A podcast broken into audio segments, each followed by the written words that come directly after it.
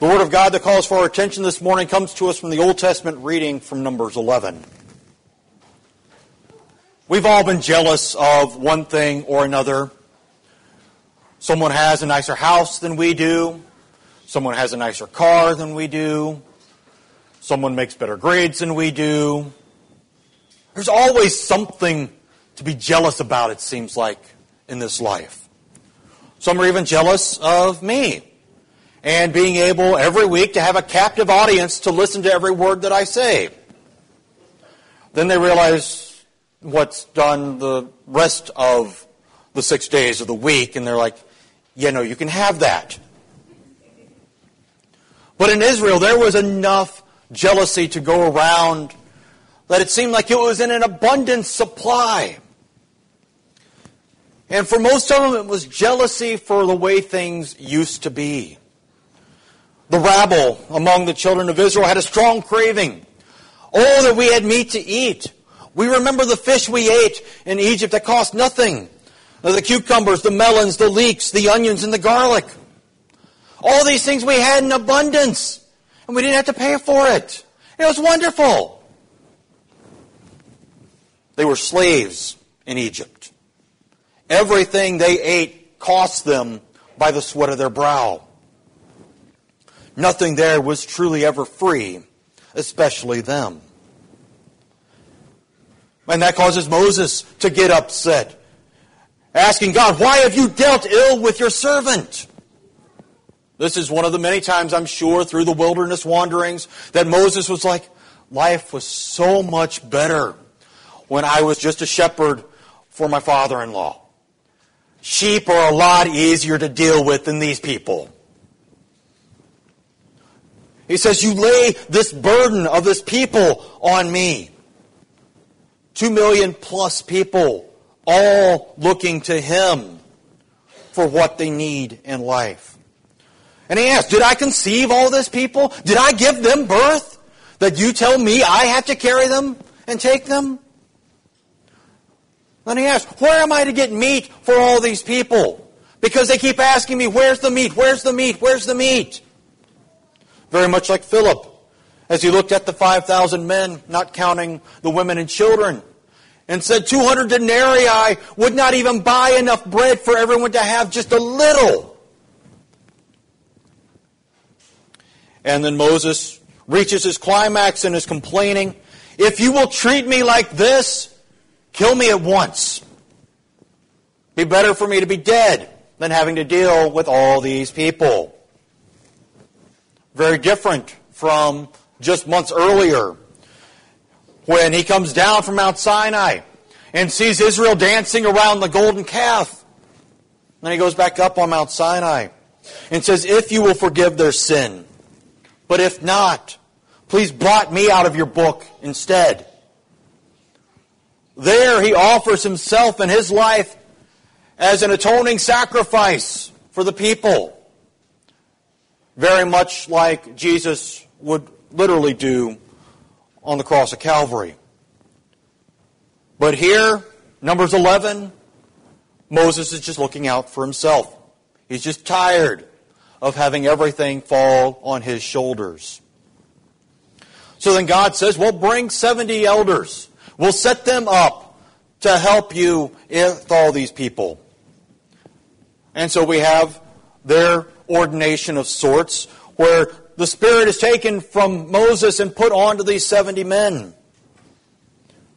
But Joshua wasn't quite happy with that. Joshua, Moses' assistant from his youth, like having the Spirit of God to himself and to Moses. That made them special. But now he had to share it with these 70 guys.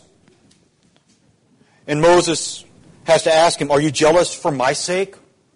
Were that all the Lord's people prophets, that the Lord would put his Spirit on them?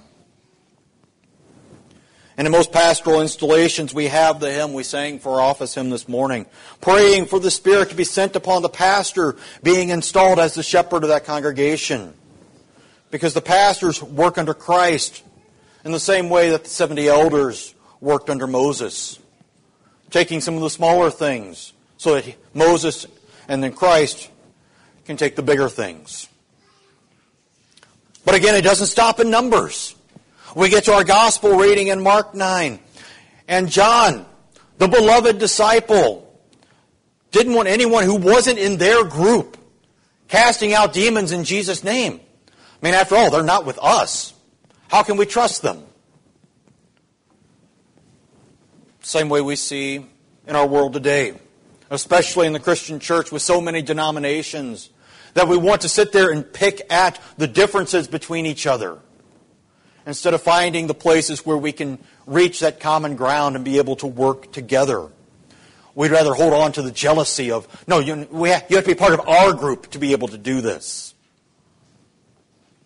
But regardless of all this, regardless of everything else you can think of in history where people were jealous over one thing or another, the most jealous creation of all is hell. Where the worm does not die and the fire is not quenched. There is no pesticide that can get rid of the worm of hell for those who are suffering in its anguish. There is no amount of water that can quench the fire that torments them for all eternity. Even though that fire is flooded by the tears that continually roll down from them. We get Jesus over and over again talking about this, about entering life because this is the alternative spending eternity in worm and fire that will never be rid of. And where does Jesus get this picture from? It's actually the very last words Isaiah says in his prophecy. Almost an exact quote Jesus gives at the end of his going on about what causes you to sin. Because, yes, you can take out all the physical parts on the outside doesn't help you. Because where your sin is, is right here. And you can rip out your heart too. And it still will be there beating with its own impulses, its own jealousy. And jealousy that keeps us looking in the wrong places for the things that we need. The psalm started out this morning. These all look to you to give them their food in due season. For those who remember the back part of the catechism with the daily prayers, not only do we get morning prayer and evening prayer out of it, but also get the mealtime prayers that for Luther started out with this exact verse. That everything we need comes from God. And everything we get jealous over is a gift that God has given to someone else. But we want that gift for ourselves. Then we think, well, okay, maybe I just need to refocus myself. Because we also have in the Catechism that God says, I, the Lord your God, am a jealous God. So obviously there's got to be a good kind of jealousy here. And then we look to passages like we have from James this morning. The prayer of a righteous person has great power as it is working. And our heart twists that to think, okay, if I just pray hard enough, if I just believe hard enough, I can get whatever I want. I can get through whatever problem is going on. And we pray, and we pray. And sometimes it doesn't go away. Sometimes it even gets worse. And we look to people like Elijah, as James does, who prayed fervently that it might not rain. And for three and a half years it didn't rain. Elijah obviously didn't like farmers. But, but then he prayed again and it rained. We get jealous because we want to be like that. We want to be able to control the weather. It's like, well, that's everybody, isn't it? Because you can't get one day where the weather is absolutely perfect and everybody agrees on it. Because one person will say it's too sunny. One will say it's too cloudy. One says I need rain. Others say I need it just a little bit warmer to dry out the field. We can never be satisfied because we're always looking in the wrong place. So as we'll pray in our collect this morning, we pray that the Lord will lead us to looking to the source of every blessing.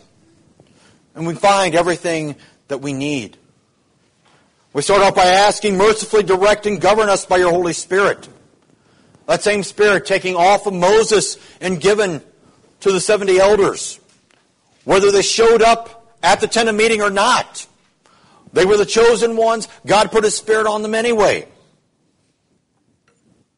As we'll sing in our closing hymn, the same thing happens to you and me. Here my Spirit's power filled you. Here His tender comfort stilled you.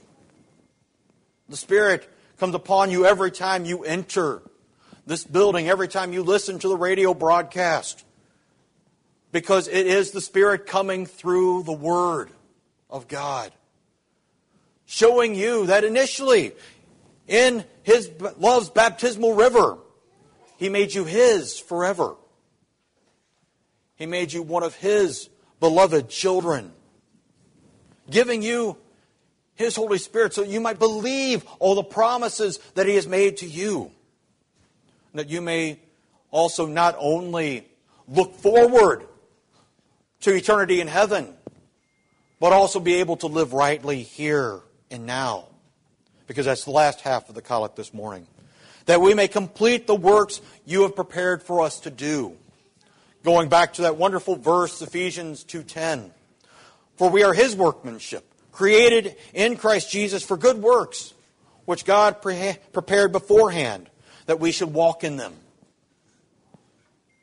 God has given us each our own gifts, our own crosses, our own things that we are gifted at, that we may accomplish things for His glory.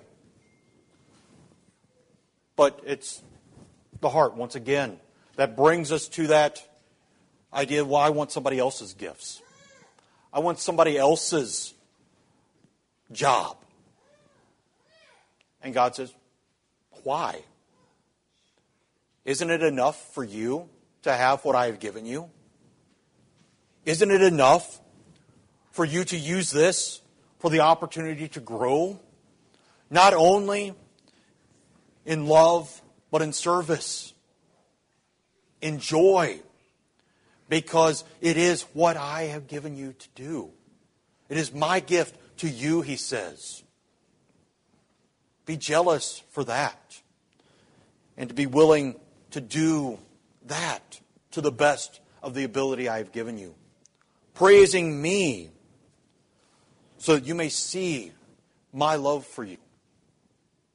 So, yes, there is a good and godly jealousy. And it is a jealousy for going after His works that He has given for us, that we might rejoice in Him who has given us all things. Amen.